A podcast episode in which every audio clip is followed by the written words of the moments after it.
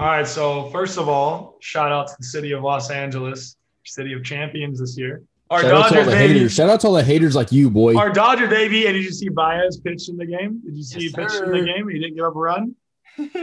I got to apologize to the guy.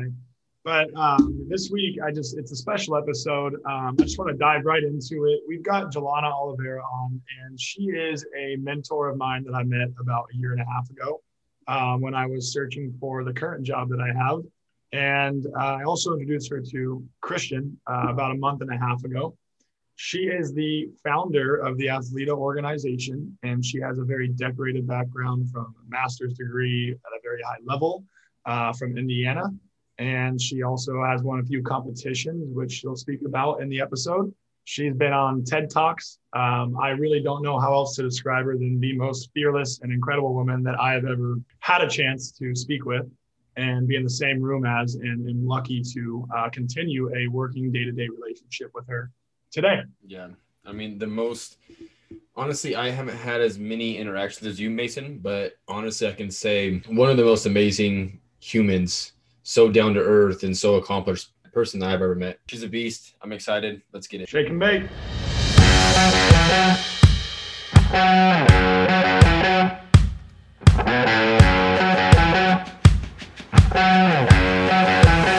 Shake and bake.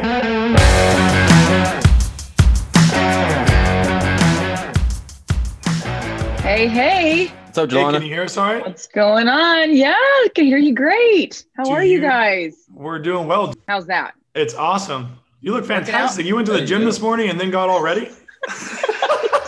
I did. You know what?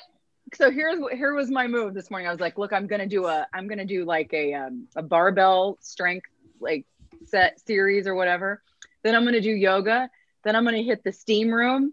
Then I'm going to like slowly like get ready. Then I'm going to eat kale. So this is the product of all those things, but thank you for saying so. This is a successful Sunday. It's so far so good. So far so good, right? I got it going pretty early. Well, right? Yeah, and so Joelana, I just want to know, I've known you for about just over a year now, right? Or a little bit longer, maybe. A little over. Mm-hmm. And I mean, I know a lot about our day-to-day lives, which we'll get into, but I've never really gotten to ask you a lot about your background. And okay, I'm sure people throughout listening to this will start to realize, you know, the successes you've had and how impressive you are, which I always tell people when I get the chance. Right. But I just kind of want to know, the path to getting this far and being this successful at a pretty young age. Yeah. Well, I would say my path started out certainly rather interestingly. So parents are from two different worlds. My mother is from the Midwest. My father is from the Caribbean. And so as a kid, I kind of grew up bouncing between two very different cultures, like super different cultures. And I was actually born in San Juan. So right by the, right, San Juan, Puerto Rico, right there on the water in the little Presbyterian hospital. So that was my start. But we didn't live in San Juan too long. I think we lived there less than 5-6 years. My grandmother, this would be my mother's mother. So my Midwest grandmother was diagnosed with Alzheimer's when I was really small, and the care in Puerto Rico was not up to par. You know, there isn't as much there. So we moved back to the Midwest and kind of started life again. I mean, I remember like I have little memories of different parts of living in Puerto Rico as a really small child. But you know, honestly, your memories start when you're around 7. So I can sadly say that I didn't get as much time there as I would have liked. but it definitely has shaped who I am. I think my fearlessness comes from my Latin background. I think that's for sure. I don't know how else to say it, because Midwest humans by nature are a little bit more conservative, right? You know, they kind of play it by the rules. It's kind of, you know, risk mitigation type role models. But, so my mother is definitely the nurturing, cohesive rock of our family. And my father was always the risk taker. in our family. So interestingly enough, my father ended up going through his master's and getting it at Indiana because of the move, which is ironically why I ended up getting my master's in Indiana. So that's kind of a fun little fun fact. He ended up coaching as a swim coach. So my father was a college swimmer. Mm-hmm. He's a distance swimmer, but he ended up coaching. And then as a kid, I can remember being around a lot of athletes, a lot of pool time, early morning stuff. And then as we started to expand our family, so I'm the eldest of four. So that definitely puts me in the spot where everything was my fault. When I was a kid, right? It was always, I either needed to do something because that's just how it is. When you're like the eldest of four humans and they're all, a little strong-willed, like somebody's got to rein them in. Right. And I wasn't the one to rein them in. I was like, let's go. so that wasn't my style. But when I turned 16, my father felt he was, called to be a pastor. And so we moved right around that time to Chicago. And my father pastored a church like right down in the inner city. This is before gentrification. This is before all the urbanization of the city. This would have been, this would have been like, we're talking like, 90s Chicago. Right. And so we were right down by the Bull Stadium. Like this was like in the era of MJ, like when they were winning all of the. I know Christian's really jealous right now. Sick. That's sick to be in that environment. Yeah, that's sick. Yeah, it was crazy. But I'll tell you, part of the interesting dichotomy of being, in a multicultural family, kind of raised more in the Midwest with that Latin background, that spicy Latin background. And then now finding that I'm like a pastor's kid, right? I was like, whoo, I am just a fish out of water on so many levels. It's a big change. Yeah, it is. So part of my early upbringing really was centered more and more around faith as my father kind of found that path. And a side note to that, and this could be a little bit of the combination of being Latin and then having, a very kind of religious upbringing or transformation happening. It was very unacceptable for me to just leave home and go do whatever I wanted to do. Like that's just not the way things worked. And knowing it seems so that seems how you are now, right? No way. Yeah. way. Yeah. But it's funny because I really felt like it took me a long time to be okay with being that kind of person because it was not a part of my my social structure, my family structure. Yeah. So as a graduate of high school, so I finished school at this very religious, academy. And then my parents enrolled me in another very religious school, which I choked down for 2 years. And then I figured out, okay, looks like the only way I can really start to be myself is, there were just a couple of options. One was get married. The other was become a missionary, or the third was become a teacher, teach Sunday school, that sort of thing, like be a religious teacher. And I was like, this is not ideal. But I met, during that time, I met who is the father of my three sons during that time. And so, in Chicago? I actually met him through that whole network of my dad's, pastoring experience. But he was an Indiana kid. He was a Midwest kid. Nice. I was just under 20 when we got engaged, and just over 20 when we got married. So wow.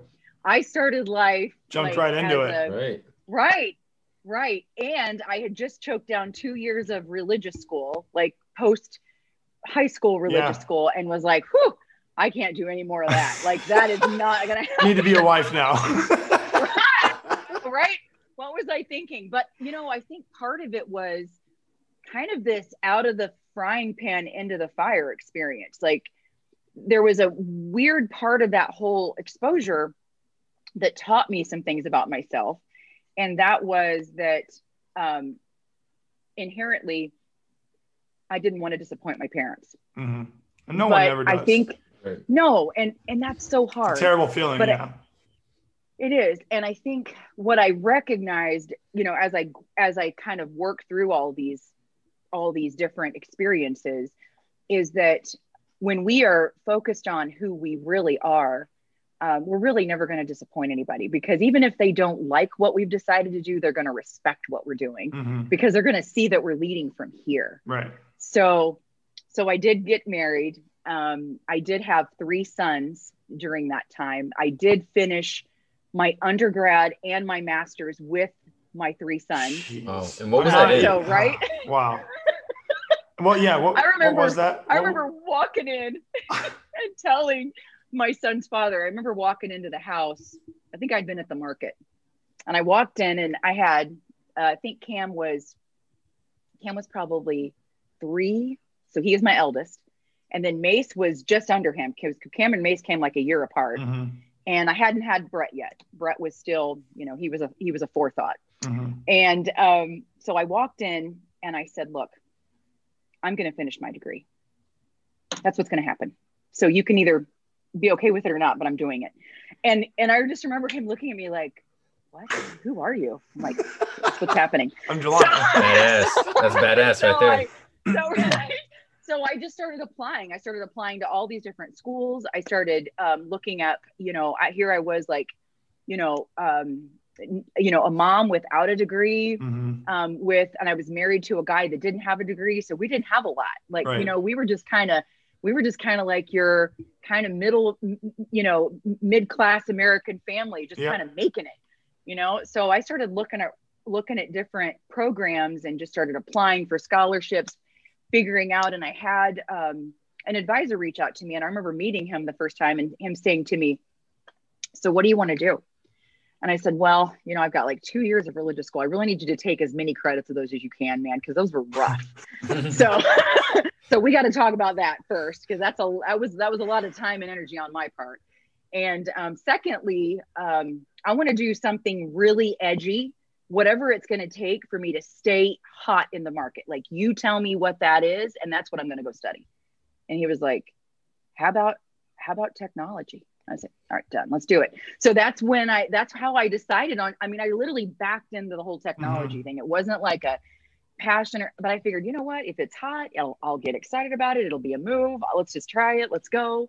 So I ended up getting signing up for like the information science degree program, which he told me at the time was the hardest one they had. So I was like, all right, well, challenge accepted. Did you enjoy that? Was it tough? You know, yeah, you know, I definitely have always had a love-hate relationship with technology, Christian, because, and that's a great question, because I think at my core, I'm a much more human-centric person. Like, I love human connection, right? The relationship. And technology sometimes pulls at that. You know, we create these barriers from human connection. So, you know, there were parts of the classes that I loved. I learned pretty quick that I loved strategy. I loved like art of the possible. I loved big picture thinking, which is all sort of technology. You know, what can we do with this crazy stuff? Mm-hmm.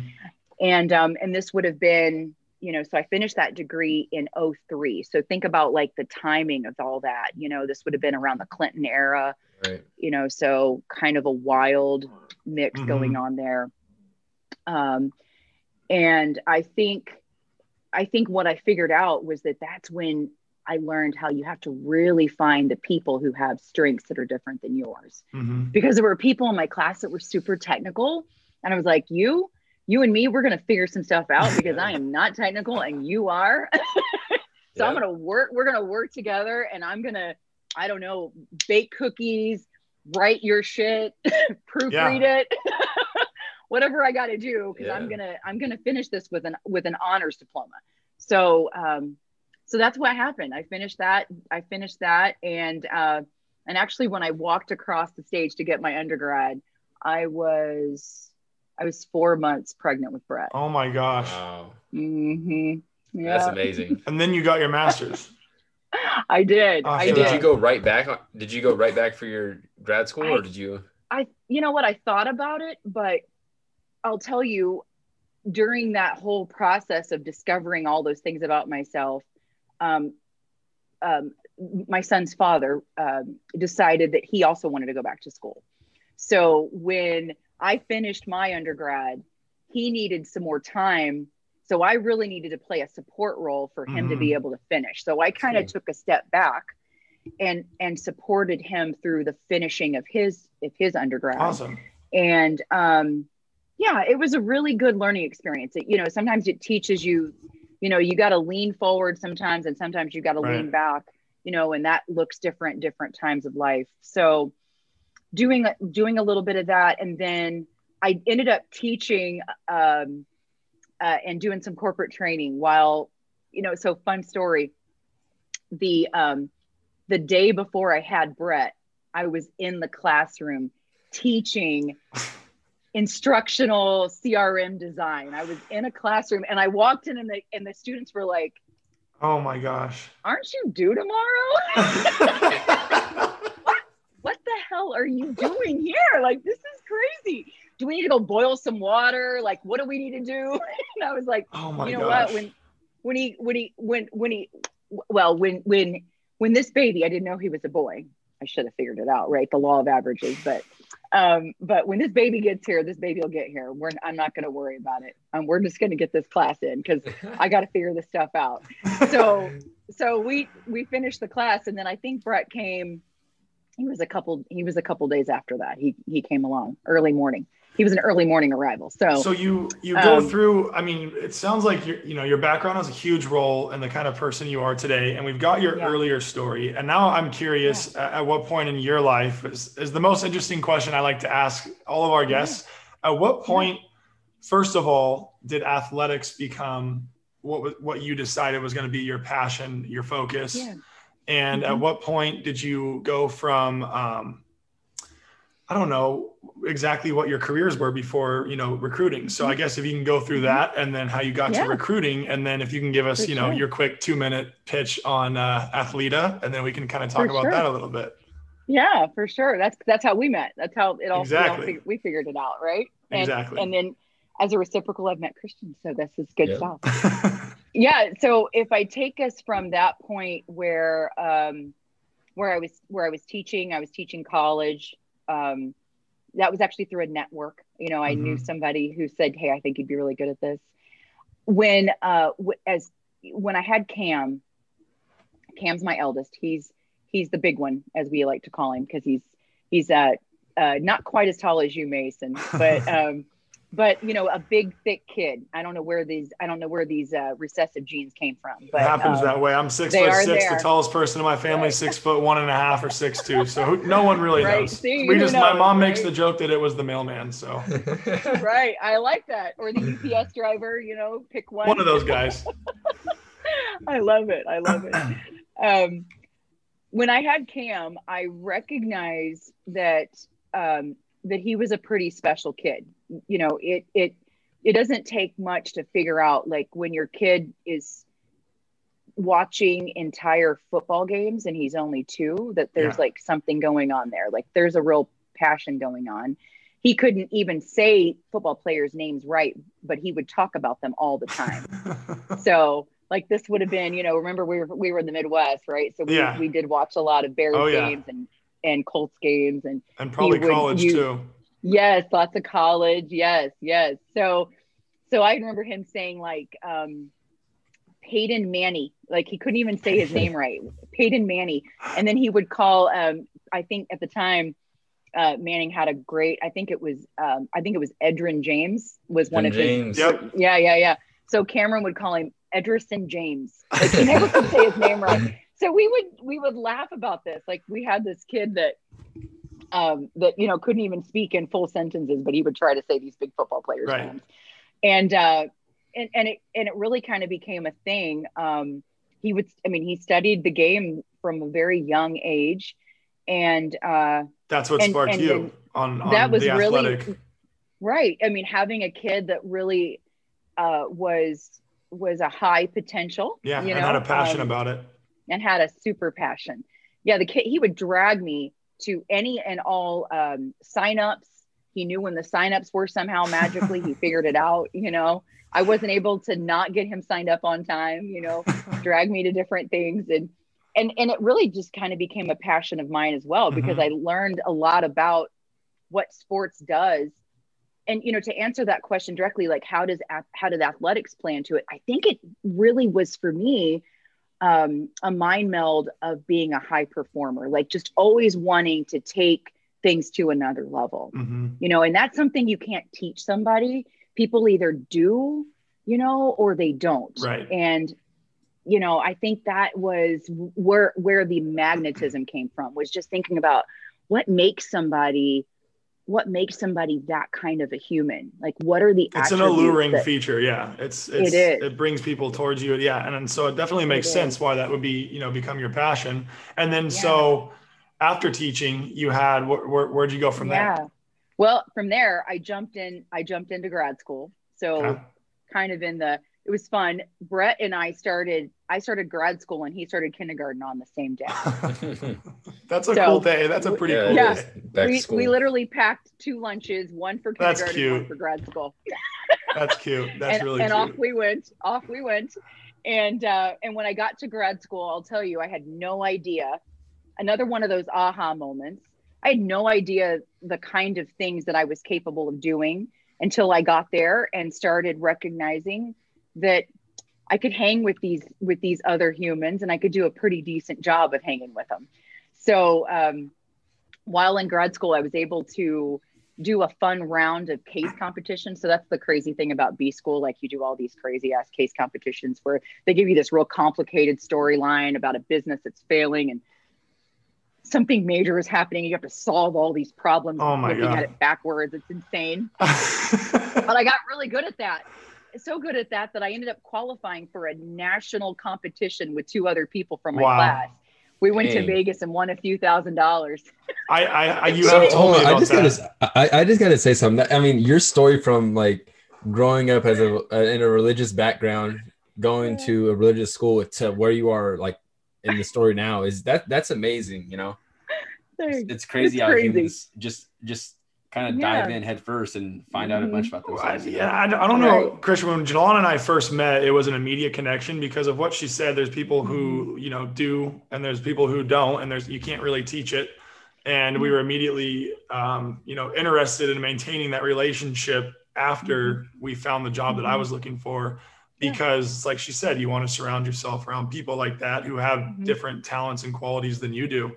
It's just a good network to be a part of. Yeah, it is. And it's rare. I mean, I honestly think that one of the things I've learned, Mason, to kind of get back to your question about how did I find the whole like high performance athlete recruiting thing? Like, where did that gig come from? Because it's certainly not, it doesn't have a strong technology play. You can see that it didn't, It didn't necessarily, I mean, it did mesh with Cameron's experience because he ended up going on to play college football. He ended up getting injured while a college football player. We ended up going through a lot of reckoning with what he was going to do with his life, with surgeries and therapy, and, moving through all of that as his like number one, I got your back, my kid, right? And I wonder if subconsciously, because now, and we'll get to Athleta, but now what you're doing is we're helping college athletes transition when the sports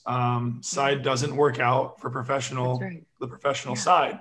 And I wonder if maybe subconsciously, you saw your son go through that pain And if I know you and I know my mom, you guys probably felt, you know, when I'm going through pain, I know that my mom's pain is worse than mine. So I wonder if, you know, that had a big role to play in your passion for helping college athletes nowadays. 1,000%. I mean, it was one of the biggest fires that was lit inside watching him, because seeing someone, and I'm certain you both can recognize this, someone who's very gifted at one thing, and, you know, had the academics to back it up, you know, had kind of the package, and then finding that experience on the flip side of that, which is, you know, I can barely think during class. These concussions are overwhelming my brain. I can't play my sport anymore. I have no fucking clue what I'm going to do with my life now. And it's just, you know, a constant spin was not something I had ever prepared myself for. I didn't know what I didn't know. So my thought was, damn it, I don't want another kid to go through this. This was gut-wrenching to watch my own son walk all the way through that experience. And thank God I had the ability to be there for him. In fact, I switched my career just to make sure that I could do that. Because after grad school, I did run a couple of large iterations, career moves where I was traveling. I was in pharma. I was a consultant at Ernst & Young, KPMG, and then did a couple of large engagements around service management with a big company out in San Diego. Yeah, jumping around. And so I did a lot of jumping around right after grad school, because honestly, it was like, I could just say, you know, I want to change jobs. I'm kind of bored, and I could get another offer, and I could get another offer, and I could get another offer. And I could just... I understand that a little bit. So yeah, you do, right? Because you're kind of experiencing that right now. You're like, you know what? I don't want to do this anymore. I think I'm going to figure out something else. So just thinking about all those, I mean, all that stuff was great. I mean, it's funny because there's so many movies, like Clooney made this movie called Up in the Air about consultants who fly around and we do all these fancy things. And really, it's honestly a hard working, gritty grind where you're pretty lonely most of the time. And it's not something that you see on the flip side. Now, it did teach me a lot about resilience. It did teach me a lot about bouncing back. So I am thankful that I had that experience, because that was like another level of grad school. On a certain point, I learned theoretically how to do things in school, but then applying it to like real world company problems, you know, case study after case study, where I'm actually the one having to implement all this shit, was a big, huge... It's not just for a grade, it's to actually change and fix and maybe, you know, save a business or whatever. Millions of dollars on the line. And then you switched from that career over to recruiting. And was that the most, was Athletes to Careers the most recent besides Athleta? Was that the only one you had ever been with for recruiting? Yeah. And then so you're with them for what, 8 months? How long was it? Yeah, about 8 or 9 months when the pandemic hit the fan. Yeah. You know? And so let's get into that, because that's something that every single person we've had on here has had their pandemic, you know, experience. And maybe that's a good opportunity for us to lead into Athleta and what made you just be like, what the hell, I can do this on my own. Yeah, for sure. I love it. I'll tell you what really drove me to think about Athleta was looking at the experience from an Athletes to Careers lens, because I liked the model. I like, you know, take an athlete, help them find a career. I liked that model. The tricky thing was, I recognized that oftentimes I was finding athletes like, you know, Mason, I think we were an anomaly in this scenario because your mindset was in the right place. But a lot of times the athletes, when I was finding them, they were in the experience that my son Cam was having. They were still in this spin cycle move. Right. So my brain was saying, well, my God, if I can find these athletes and start to help them shift their brains earlier and maybe even create like two tracks, you know, here's my athletic track, here's my professional track, and run them like this, then perhaps it's not as big of a damn deal when they suddenly have to take that next track. Yeah. You know, it's not, it's like they go like this instead of doing like bumper cars and like banging into things. Yeah. Parallel lines instead of just exactly. Yeah, running into each other all over the place. Exactly. So what I recognized was that really the model with A to C, or Athletes to Careers, was more of a catch them on the end, flip them over to a career. And mm-hmm. and there was about a, I don't know, if you think about you and I, we probably had what, 2 months? It was about a 2-month process before I had mm-hmm. an offer. Mm-hmm. Yeah. So that worked for you. But I'll say that a lot of athletes, that's not enough time for them to wrap their head. You have to remember when I met you, I had already had a job for a year and a half. So I was already, my brain was out of that athletic world and I was over it. That's and I was excited to be in the business world. So that maybe that's why you and I were able to do that. But, like you said, guys, Christian, it coaches them all the time. And I played with them. You've seen them. We all know them. Mm-hmm. Their mm-hmm. heads are just in a circle right now. We've been there. And mm-hmm. yeah, continue. Let's keep hearing about it. It's a tough place. It's a tough place. And so what I started to see was like, there's research around this. I mean, it's not just like where my head was going. I was like, damn, there's actual numbers, hard numbers that mm-hmm. tell me things about D1 athletes. And then you start looking at the different kinds of athletes that are out there. And so while with A to C, I started looking at, I think I got up to around 700 or so different athlete profiles, just kind of looking, some of them deeper, like the relationship we've had, some of them at a more surface level.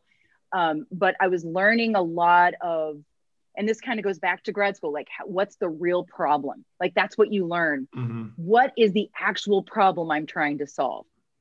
Yes, it is a problem with what's the transition look like, but what are the barriers? What are the root cause challenges that keep us stuck?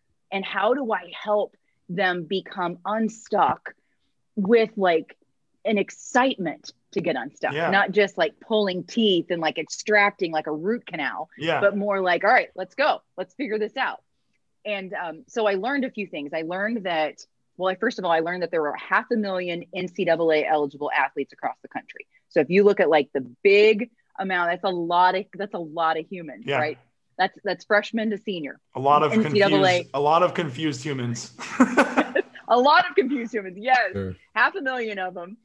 I also realized that 86% of all D1 athletes have lived at one point below the poverty line. So they're not all coming, which blew my mind. I was like, that's incredible. Fuck.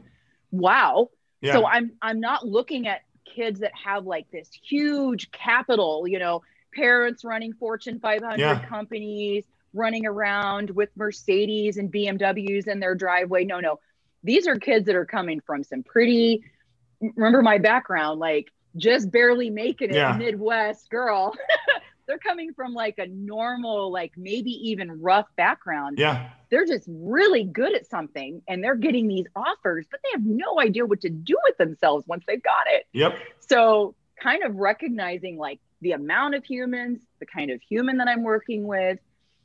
And then I started double clicking into some of the things that I learned around, guys, I believe are graduating at like a 70% graduation rate. So athletes graduate at a higher rate than normal undergrads, which blows my mind considering the amount of that actually is time management challenges. I'm surprised by that stat. Actually, sure. That's actually really surprising. It's good to know. Mm-hmm. It's like right at 70% for guys, girls. Okay, so we kind of out it 78. So I mean, girls are smarter, so it's all right. Girls are better anyway. Girls are smarter. It's all right. We don't have a problem admitting that. No, it is what it is, right? It is what it is. So just recognizing like these are some gritty, resilient humans graduating, getting their degrees, have no idea what they're going to do with their lives. Tons and tons and tons of, to your point, Mason, confused but incredible people out there. And like, what can we really do? What can we do to ignite this set of ideas around them? So when I started to think about that, it became less, and I think this is proof of what we're doing right now, Mason, became less of a transactional relationship and it became more of a transformational relationship, because I didn't want to just find you something and say, all right, peace, I'm out. I'll see you in a few years when you're, you know, pissed off at your boss. No, I wanted to find a way to have an ecosystem or a community that continued to promote the same things that we were starting to see. You know, and we talk about community on here all the time. Mostly it's about Twitch community, which I've spoken to you about Twitch, and you're now familiar with the whole streaming and content creation. Love it. Yes. Possibly sometime in the future, Athleta Live moves to a public profile on Twitch, and we do some live streaming. Idea. That'd be sick. That'd be pretty cool. Like and not then, you know, thing. Once more people hear about us, yeah. But, you know, we are creating a community, and we do our own type of content creation. You've got a YouTube channel. We've got our content out there. And I love that word. Ever since starting this podcast, community has been my number one favorite word, because it goes along with the word network. And I love it. Yeah. And what we do at Athleta is, like you said, you didn't get me a job. You introduced me to a job, helped me, you know, make sure I was prepared for it. And then we got the job. But after that, as you can tell, we still talk almost on a daily basis. And I think that's the most important thing with Athleta is once they have, like you said, that transformation from college athlete to corporate world, business world, or whatever their dream is next, then they come into Athleta and then they tell their story and they help someone do that. So it's like a compounding. The more people that we get in, the bigger, we're recycling, but in a positive, you know, a really positive way to help more and more people. That's right. That's right. And it's almost like a stream instead of a pond, right? So we're consistently flowing our ideas and evolving the way we're thinking. I mean, right now with the pandemic, literally work is being disrupted on a regular basis. Right.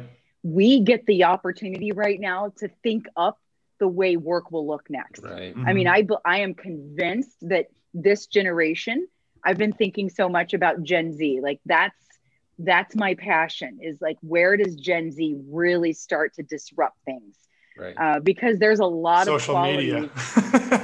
And it almost feels like we're almost now pivoting, and life is going to look totally different than it did the last 10 years, you know, and it's it's kind of, I could see it be a little scary, but it's kind of exciting to see where we can go from here, you know, when we make all these changes in society. You know, like you said, we're disrupting society right now. So literally.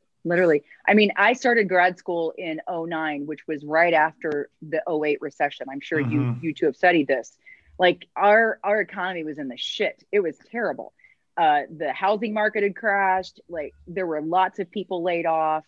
It was a mess. Yeah. And then if you look at some of the reciprocals, Uber came from that recession. Airbnb came from that recession. The whole fucking gig economy came from that recession. Like, this is what's going to happen again. We're just in that mix again. And we just got to take it. And we just got to own it.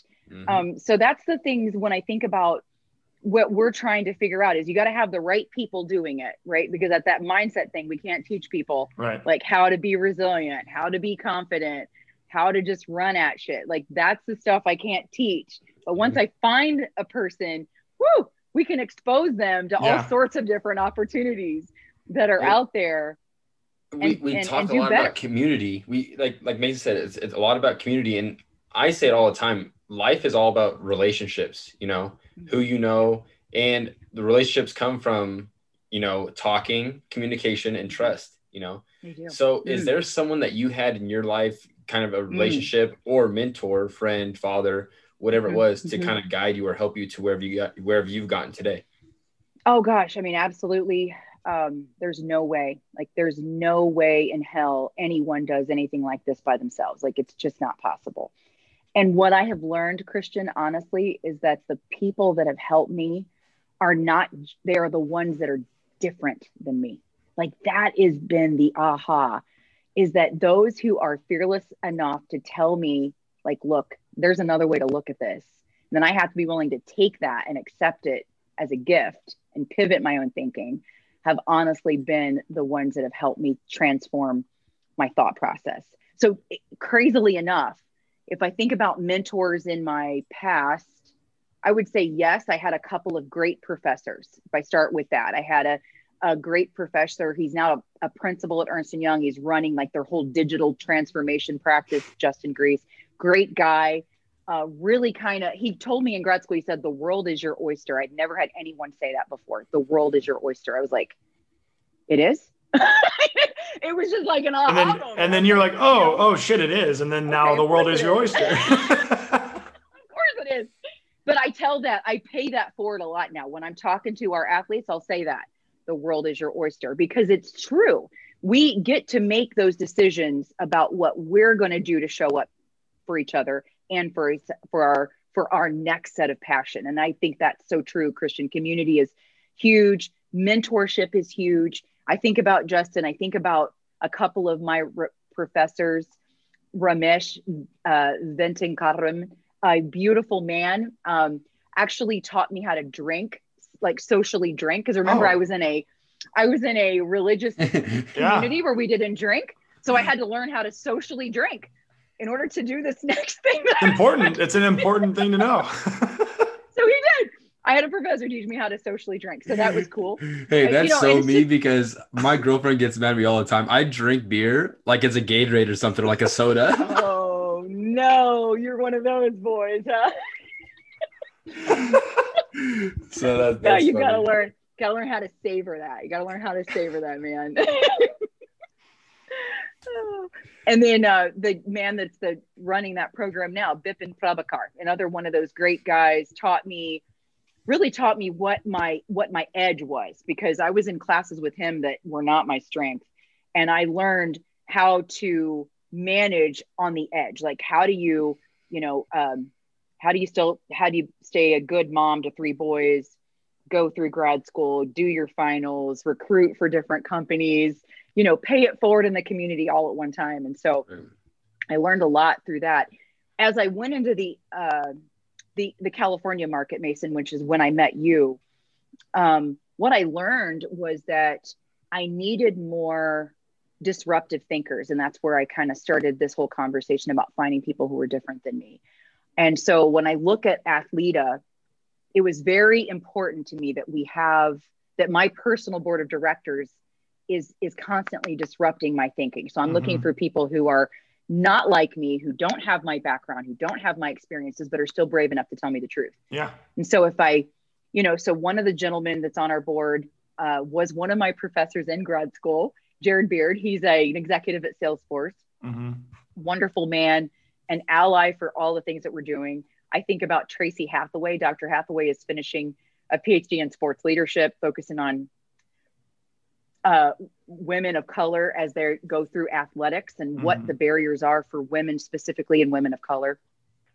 Incredible thought leader in my life. Like, she's constantly sitting my shit straight, which is good, because I need people like that. I need to understand what the message needs to sound like.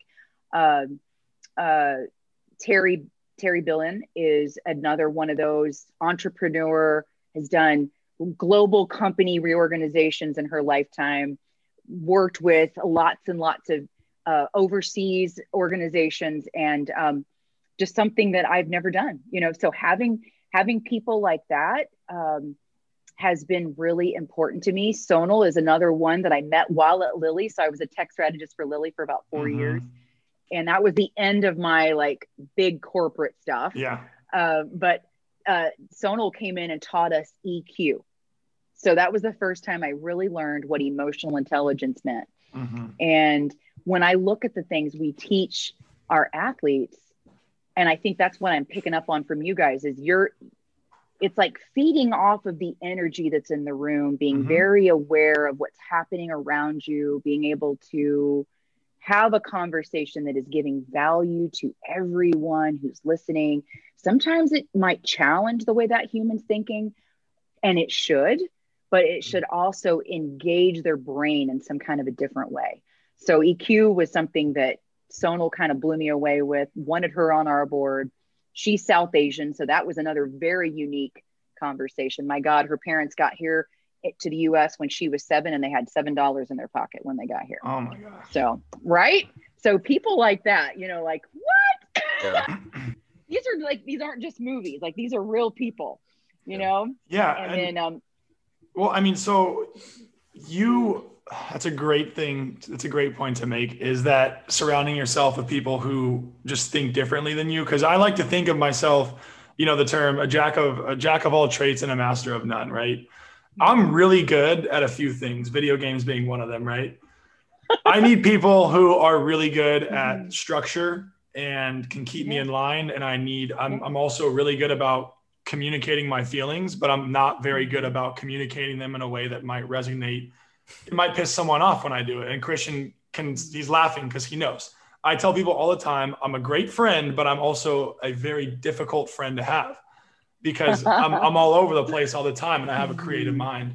So I need friends that, you know, structure me. Yeah. And that's one of the reasons I have Christian here, because I might propose an idea and he might just be like, dude, that's just stupid or that's not going to work.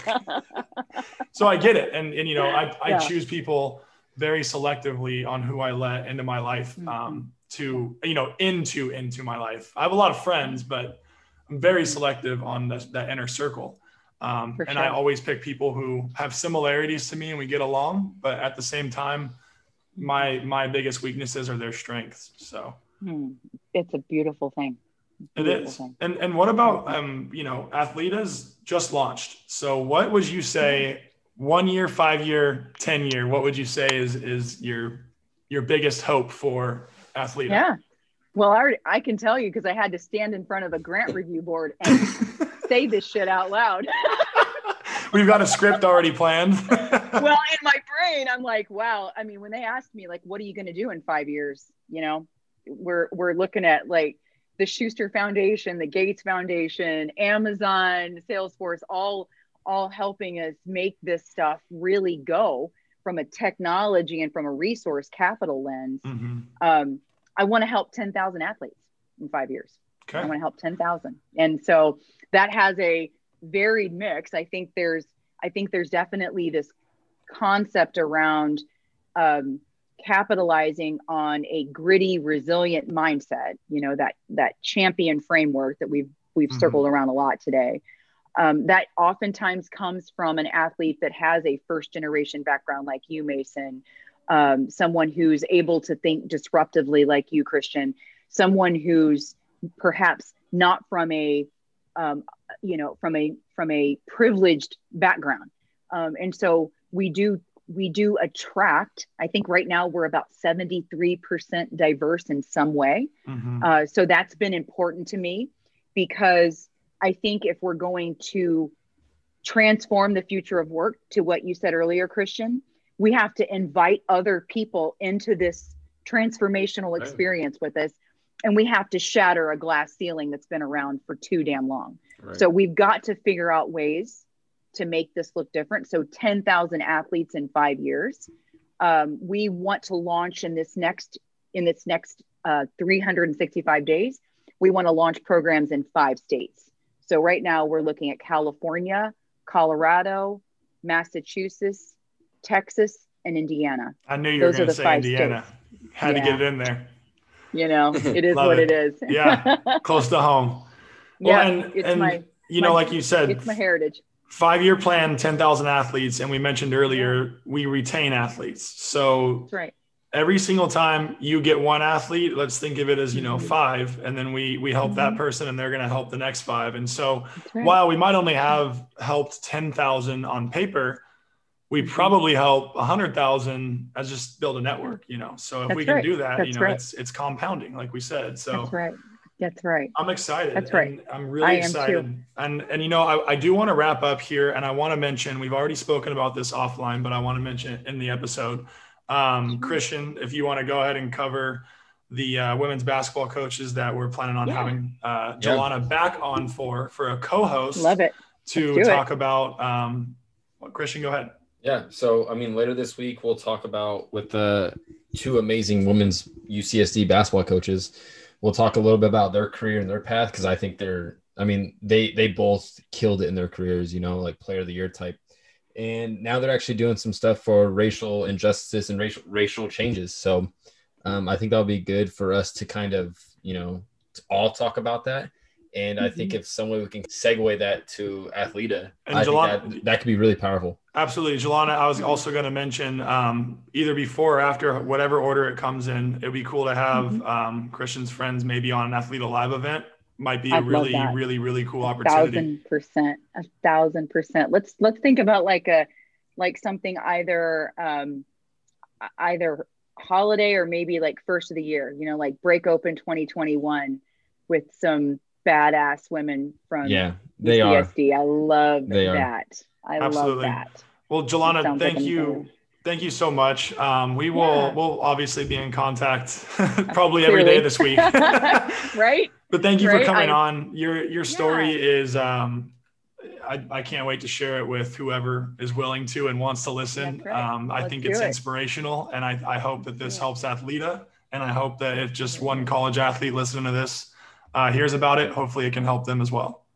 That's right. And I appreciate both of you. You both are the kind of men we need on this planet to transform what we're going to do next together. So thank you for standing there with me and locking arms. Let's be here. Let's make this happen. All right. We'll be here. Thanks, Joelana. Guys. All right. Got it. Talk to you soon. All right. Bye.